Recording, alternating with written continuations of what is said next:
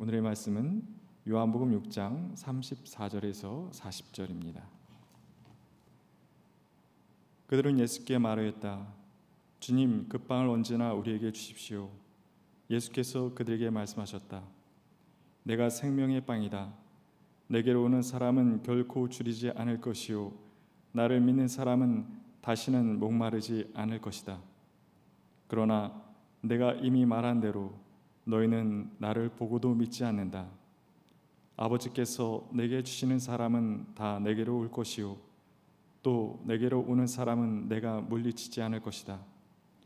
그것은 내가 내 뜻을 행하려고 하늘에서 내려온 것이 아니라 나를 보내신 분의 뜻을 행하려고 왔기 때문이다. 나를 보내신 분의 뜻은 내게 주신 사람을 내가 한 사람이라도 잃어버리지 않고 마지막 날에 모두 살리는 일이다. 또한 아들을 보고 그를 믿는 사람은 누구든지 영생을 얻게 하시려는 것이 내 아버지의 뜻이다. 나는 마지막 날에 그들을 살릴 것이다. 이는 하나님의 말씀입니다. 참 좋으신 우리 주님의 은총이 예배 자리에 나온 모든 분들과 함께 하시기를 빕니다. 아, 빛이신 주님이 이미 우리 곁에 오셨고 또 오고 계시고 오실 것입니다. 왜냐하면 주님은 시간의 시작이고 마침이시기 때문에 그렇습니다. 빛은 작은 틈만 있어도 스며듭니다. 모든 금이 간 마음, 멍든 마음, 조각난 마음에도 주님의 빛이 비춰들기를 소망합니다. 사는 동안 우리가 경험하는 고통과 회의와 두려움은 하나님의 은총이 우리 속에 스며드는 통로가 되기도 합니다. 며칠 전 제게 배달된 박노해 시인의 사랑의 밀사라고 하는 시는 그 주님의 은총의 신비를 아름답게 보여줍니다. 나는 빛의 밀사로 여기 왔다. 어둠 속에 빛을 찾는 내 눈동자에 나는 사랑의 밀사로 내게 왔다. 마음이 가난한 내 아픈 마음에 빛의 밀사로 이 세상에 오신 그분은 가만 가만 우리의 방문을 마음문을 두드리십니다. 시린 가슴을 부여안고 잔뜩 세상의 어둠에 주눅이 든 채 지내고 있는 사람들에게 이렇게 속삭이십니다. 그래도 선하게 사람이 맑고 선해야 한다. 아파도 양심을 지키고 함께 해야 한다. 인간의 자유의지를 포기하지 말아야 한다. 날마다 앞을 바라보며 나아가야 한다. 그래도 라고 하는 단어가 적당히 세상과 타협하며 살려고 하는 우리의 팔을 슬쩍 붙들고 있습니다. 그래도 라고 하는 이 단어 속에 빛에 속한 사람들의 삶의 태도가 고스란히 담겨 있습니다. 그러면 뭐해? 그런다고 세상이 달라져? 너만 손해야. 라고 말하는 세상에서 그래도 라고 말하는 것이 빛에 속한 사람들의 삶의 태도요, 삶의 방식이 되어야만 합니다. 우리는 바로 그런 소망을 만들기 위해 부름을 받았습니다. 오늘 우리 곁에 오시는 주님은 생명의 빵으로 오셨습니다. 그 빵은 하늘에서부터 내려와 세상에 생명을 줍니다. 주님은 그래서 이렇게 약속하셨습니다. 내게로 오는 사람은 결코 줄이지 않을 것이요. 나를 믿는 사람은 다시는 목마르지 않을 것이다. 라고 말합니다. 오늘 우리가 경험하는 굶주림은 두 가지 차원이 있다고 보여집니다. 하나는 절대 빈곤 속에 굶주리고 있는 사람들이 있는 현실이지요. 풍요로운 세상이라고 하지만은 하루에 세 끼 먹기 어려운 사람들이 있습니다. 주님은 그들이 굶주리지 않을 것이라고 말씀하십니다. 어떻게요? 라고 묻는 우리에게 주님은 말씀하십니다. 나의 꿈에 동참한 너희가 그들의 필요를 채워주어야 한다 라고 말이죠. 주님은 바로 우리를 통해서 세상에 굶주린 사람들을 없애기를 원하고 있습니다. 온 세상의 굶주림을 없앨 수는 없지만 가장 가까이에 있는 사람들의 한 사람만의 굶주림이라도 우리가 해결해 줄 수 있다고 한다면 우리는 주님께 속한 사람이라 말할 수 있을 것입니다. 빈곤에 시달리는 사람들 곁에 서는 것은 교회가 하는 여러 가지 자선 행사 가운데 하나가 아니라 교회의 본질에 속한다고 말할 수 있겠습니다. 이런 굶주림의 문제를 주님은 해결해 주심하고 약속하십니다. 또 하나의 굶주림이 있습니다. 사람은 밥만 먹고 사는 존재가 아니지요. 사람은 보람과 의미를 먹고 사는 존재입니다. 사람을 경쟁으로 내모는 세상에서 허둥거리느라 우리는 주변을 둘러보지 못한 채 살고 있습니다. 허의 단심으로 욕망의 언덕을 오르다 보면 문득 외로움이 가슴 사무치게 우리에게 찾아올 때도 있습니다. 나의 주변에 아무도 없다는 고독감이 우리를 사로잡기도 합니다. 마음에 휑한 바람이 불어옵니다. 물질적인 풍요를 구가하면서도 우리들의 얼굴에 하늘의 빛이 사라진 것은 마땅히 먹어야 할 음식을 먹지 못했기 때문에 그렇습니다. 보람과 의미라고 하는 음식 말입니다. 보람과 의미는 어디에서 발생합니까? 우리가 누군가의 필요에 응답할 때 값없이 주어지는 선물임을 알 수 있습니다.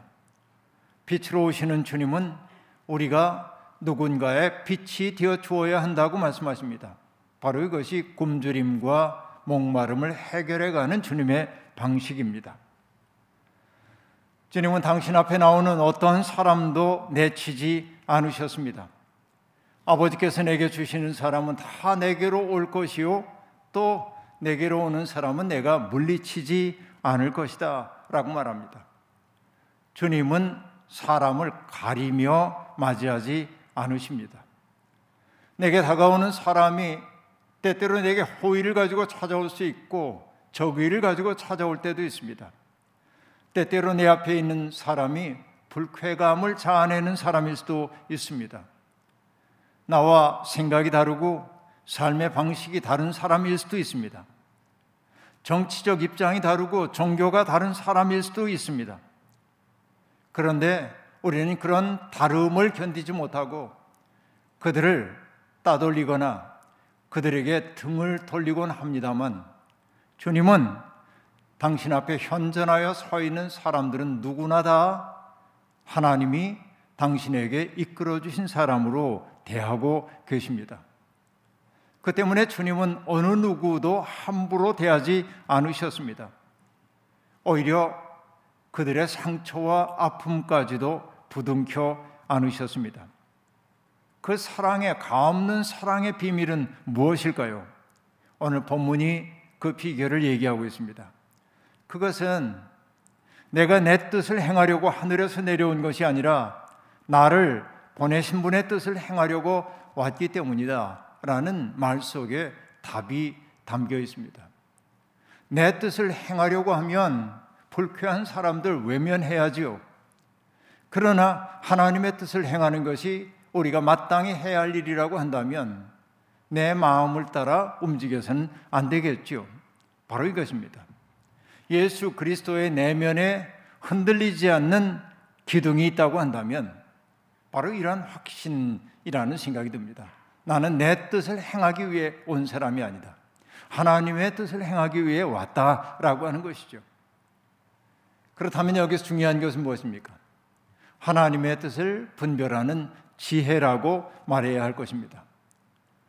삶은 모호하고 복잡하기 때문에 모든 순간에 적합한 인생의 정답을 말할 수 있는 사람은 아무도 없습니다.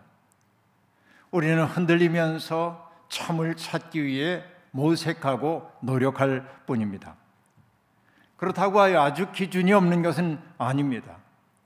주님이 말씀하셨습니다. 내게 주신 사람을 내가 한 사람도 잃어버리지 않고 마지막 날에 모두 살리는 일이 자신의 소명이라고 말씀하고 계시기 때문에 그렇습니다. 이런 마음을 품고 사람들을 대한다면 우리가 어찌 사람들을 함부로 대할 수 있겠습니까? 아끼고 존중하고 사랑으로 대하는 것. 그래서 내 앞에 있는 사람이 하나님의 은총의 신비를 기뻐하며 살 수 있도록 하는 것이야말로 주님의 길이고 주님을 따르는 우리의 마땅한 길이라 말할 수 있겠습니다. 주님은 바로 이러한 아름다운 세상을 만들기 위해 오셨습니다. 주님을 빛으로 고백한다고 하는 것은 바로 주님의 이러한 태도를 가지고 살아감을 의미함을 잊지 말아야 하겠습니다. 성탄절을 앞두고 저는 평범한 듯 하지만은 깊은 울림을 주는 이야기가 하나 떠올랐습니다. 올해 제가 읽었던 책 가운데 베스트 책 가운데 하나인데 향모를 따오며라고 하는 책 저자인 로빈 월 키머러라는 생태학자가 들려주는 이야기입니다. 어린 시절에 그 로빈 월 키머러의 가족은 고향을 떠나 켄터키로 이주하여 살게 되었습니다. 그런데 자기들이 정착한 그 지역의 이웃들은 다 가난했습니다.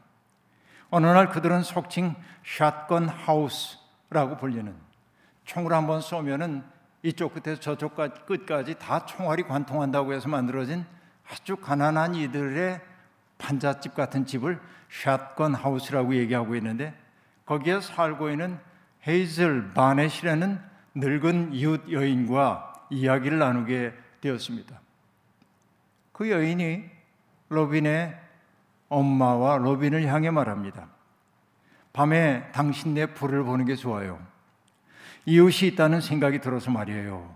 라고 말하며 그들을 반겨 주었습니다. 이후에 두 가정은 아주 친밀하게 지냈습니다. 헤이즐 바넷은 친밀하게 되자 온갖 이야기를 다 늘어놓기 시작했습니다. 그동안 살아온 이야기, 정원 이야기, 그리고 이미 세상을 떠난 자기의 남편 이야기, 많은 이야기를 함께 나눴습니다. 사실 헤이즐은 그곳이 자기 집이 아니었습니다. 성탄절 전날 심장 발작을 일으킨 아들 샘을 돌보기 위해 잠시 왔지만 그러나 샘을 떠날 수가 없어서 그곳에 정착하여 살고 있었던 것입니다. 헤이즐은 두고 온 집을 늘 그리워했습니다. 그러나 아들에게도 자기에게도 차가 없었기 때문에 그렇게 멀지 않은 곳임에도 불구하고 옛 집에 가보지 못해 늘 아쉬워했습니다. 이를 딱하게 여기던 로빈의 엄마가 어느 날 헤이즐을 차에 태우고 옛 집에 모시고 갔습니다. 여러 해 동안 방치된 탓인지 그 집은 퇴락해 쓸쓸한 느낌을 자아내고 있었습니다. 주인이 없는 동안 굴뚝새가 그 집의 주인 노릇하고 있었습니다. 그러나 그 안에 있는 물건 하나하나 속에는 그 헤이즐이 살아오는 삶의 이야기와 기억이 고스란히 배어 있었습니다. 그 후 시간이 좀 흘렀고요. 겨울이 깊어갈 무렵 헤이즐은 자기 옛집에서 한 번만이라도 성탄절을 보낼 수 있으면 좋겠다고 탄식하며 슬픈 표정을 지었습니다. 이전에 헤이즐은 언제나 성탄절이면 사람들을 집에 초대하여서 성대한 음식을 대접하고 함께 즐겁게 캐롤을 부르곤 했는데 그때가 그립다고 말했던 것입니다. 로빈의 엄마는 헤이즐의 소원을 들어주고 싶었습니다. 그래서 비밀스러운 성탄절 축제를 준비했습니다. 전기 회사에 전화를 해가지고 헤이즐의 옛집에 며칠만이라도 전기를 넣어달라고 부탁했고 물도 끊긴 상태였기 때문에 차로 물을 실어와 몰래 집안 청소를 꼼꼼하게 했습니다. 그리고 선수 초대장을 적어가지고 헤이즐의 이웃들에게 성탄절 점심을 함께 하자고 초대장을 전달했습니다. 그리고 성탄절 장식도 꼼꼼하게 했습니다. 붉은 개입 갈람으로 테이블을 장식하고 크리스마스 트리에는 지팡이도 지팡이 사탕도 매달았습니다. 성탄절 아침 로빈의 가족들은 벽난로에 불을 지피고 트리에 조명을 밝혔습니다. 점심 무렵 초대받은 사람들이 속속 도착했습니다. 엄마는 차를 몰고 헤이즐이 살고 있는 곳으로 가서 오늘 저와 함께 어디 갈 데가 있다고 말하면서 헤이즐을 차에 태워 헤이즐의 옛집으로 모셔왔습니다. 집에 도착한 헤이즐의 얼굴에 기쁨과 감사의 빛이 어렸습니다. 로빈의 아빠와 언니가 고요한 밤 거룩한 밤 기쁘다 구주 오셨네를 바이올린으로 연주했습니다. 로빈 월은 이렇게 얘기합니다. 자기가 경험했던 성탄절 가운데 가장 아름다운 기억이 바로 그때였노라고 말하고 있습니다. 여러분 이 이야기를 보면서 저는 에밀리 디킨슨의 시가 떠올랐습니다. 한 가슴에 난 상처를 치료해 줄 수 있다면 나는 헛되이 산 것이 아니리. 한 인생의 아픔을 달래줄 수 있다면, 한 고통을 위로할 수 있다면, 기운을 잃은 개똥 집바퀴 한 마리를 동지에 데려다 줄 수 있다면, 나는 헛되이 산 것이 아니리라. 라고 말합니다. 여러분, 우리는 어마어마하게 큰 일을 해야 한다고 생각하는지 모릅니다. 그러나 우리 인생이란 가만히 보면은 한 가슴에 난 상처를 치유해 준다면 의미 있는 생입니다. 집을 잃어버린 개똥집아기 한 마리를 집에 데려다 줄 수 있다면 난 헛되이 산 것 아니라고 시인이 노래하고 있습니다. 세상이 온통 난장판인데 한 사람을 돕는 게 무슨 소용이냐고 말하는 사람들이 있습니다. 그들도 참을 바라는 사람들이고 좋은 세상 바라는 사람들이죠. 그러나 여러분 우리가 잊지 말아야 할 것은 내 앞에 있는 고통받고 있는 그 사람이 바로 인류라고 하는 사실을 잊지 말아야 합니다. 주님은 길을 잃어버린 양 한 마리를 찾아 애태우며 온 산을 헤매는 목자의 심정을 우리에게 가르치셨습니다.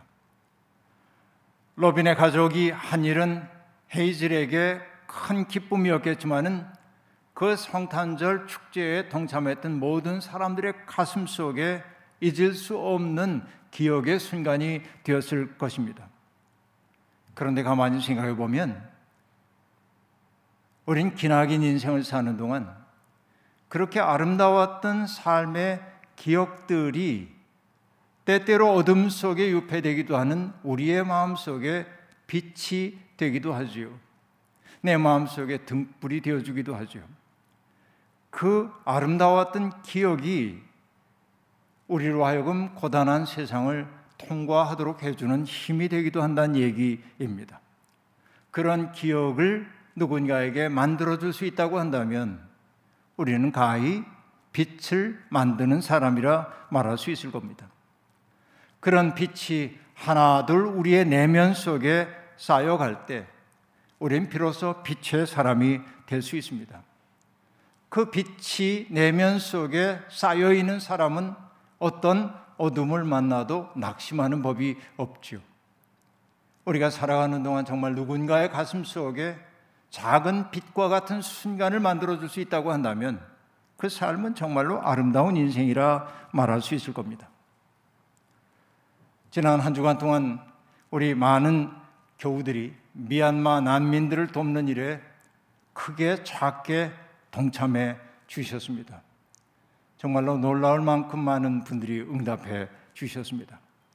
우리 교회 역시 어렵고 곤고한 시간을 보내고 있는 이들 곁에 다가서기 위해 노력하고 있습니다.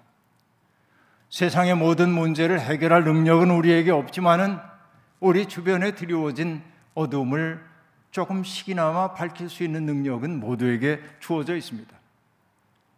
마음만 있으면 우리는 누군가의 가슴에 빛이 될 수 있다는 얘기입니다.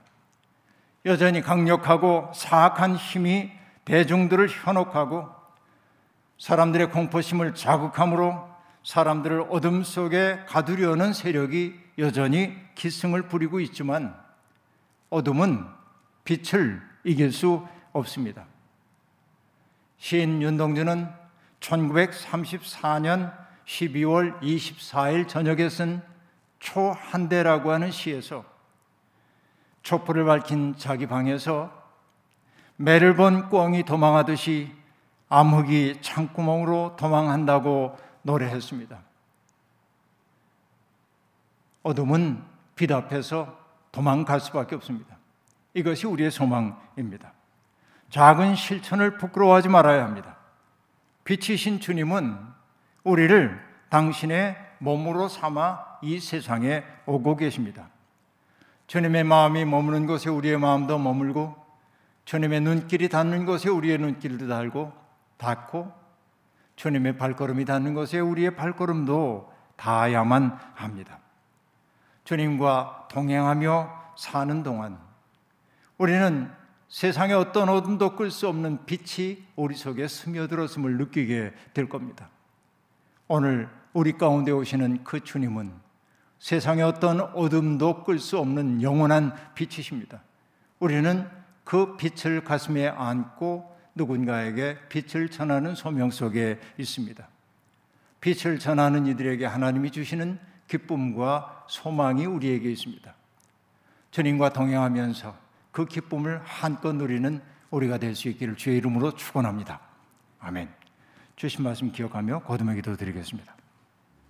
하나님, 어두운 우리가 빛이신 주님 앞에 감히 설 수 없지만 두려움과 회의와 불안 속에 허덕이고 있는 우리를 불쌍히 여기시며 사랑의 품에 안으시는 주님 현전 앞에 우리들이 서 있습니다. 주님은 당신께 나오는 어떤 사람도 물리치지 않으십니다. 당신 앞에 나오는 모든 사람들을 아버지가 당신에게 이끌어 주신 사람으로 여기시기에 주님은 최선을 다하여 그들에게 생명을 북돋워 주십니다. 그 사랑이 있기에 우리는 이렇게 살아 있습니다. 오늘 우리 가운데 오시는 주님, 우리의 어두운 마음 속에 오셔서 우리의 내면을 밝히시고 우리의 삶을 선한 길로 인도해 주옵소서. 온 세상의 문제를 해결할 능력 우리에게 없지만 가장 가까운 곳에 있는 어둠을 빛으로 바꾸는 일은 우리가 사랑을 통해 할 수 있음을 깨닫습니다. 작은 실천을 부끄러워하지 않은 용기를 우리에게 허락하여 주옵소서. 예수님의 이름으로 기도하옵나이다. 아멘.